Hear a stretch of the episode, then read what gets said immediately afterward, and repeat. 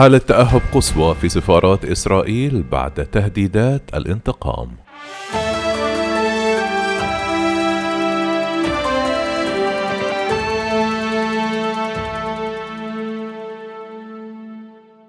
ردا على التهديدات الإيرانية بالانتقام من المسؤولين عن اغتيال العالم النووي محسن فخري زادة وبعد اتهام الرئيس الإيراني حسن روحاني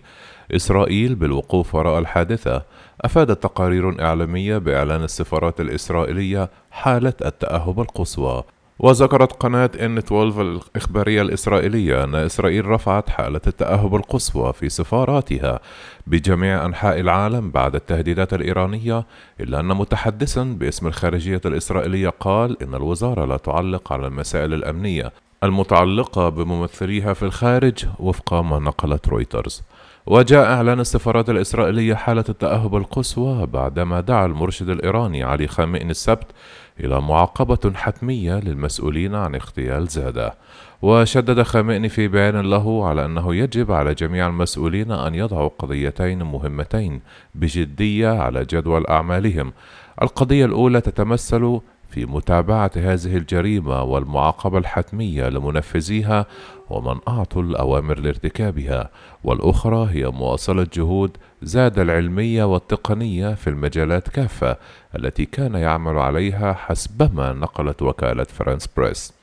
واتهم الرئيس الإيراني في وقت سابق السبت إسرائيل اغتيال زادة والتصرف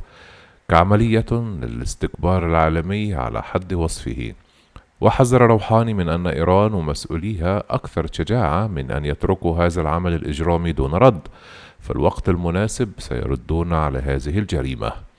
وكانت وزارة الدفاع الإيرانية أعلنت الجمعة وفاة زادة متأثرا بجروحه بعد استهدافه من قبل ما وصفته عناصر إرهابية في مدينة أبسرد بمقاطعة دموند شرق طهران. وأوضحت أنه أصيب بجروح خطيرة بعد استهداف سيارته من مهاجمين اشتبكوا بالرصاص مع مرافقيه وتوفي في المستشفى رغم محاولات إنعاشه. ويعتقد خبراء أن زادة الذي توفي عن عمر ناهز ستون عاما ترأس ما تعتقد الوكالة الدولية للطاقة الذرية التابعة للأمم المتحدة وأجهزة المخابرات الأمريكية أنه برنامج منسق للأسلحة النووية الذي جري وقفه في 2003 ووفق واشنطن بوست فقد أشرف زادة على مركز أبحاث الفيزياء المرتبط بالجيش الإيراني وشارك في وضع الخطط والحصول على أجزاء من أول مصنع إيراني لتخصيب اليورانيوم. ولم يجري محقق الوكالة الدولية للطاقة الذرية أي تحقيق مع زادة بعد توقف برنامج إيران النووي إلا أن اسمه كان بين ثمانية إيرانيين خضعوا لقيود السفر والمالية الدولية بموجب قرار الأمم المتحدة تم تبنيه في عام 2007 لصلاته بأبحاث الصواريخ النووية والبالستية وبعد توقيف البرنامج النووي واصل زاد الإشراف على المنظمات المتصلة بأنشطة إيران النووية التي استمرت في توظيف العديد من العلماء حيث ذكر تقرير صدر في يونيو من عام 2020 عن وزارة الخارجية الأمريكية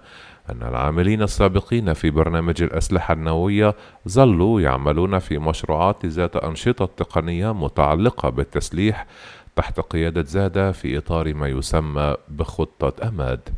ووصف التقرير للوكالة الدولية للطاقة الذرية في عام 2011 زاد بأنه المدير التنفيذي لخطة أماد التي عملت على إعطاء بعد بعد عسكري للبرنامج النووي الإيراني وشخصية محورية في أنشطة إيرانية مشتبه بأنها تسعى لتطوير تكنولوجيا ومهارات مطلوبة لصنع قنابل نووية. وتشير المصادر لأن زادا كان يمتلك ثلاثة جوازات سفر وسافر كثيرا للدول من أجل الحصول على أحدث المعلومات المتعلقة بالطاقة النووية.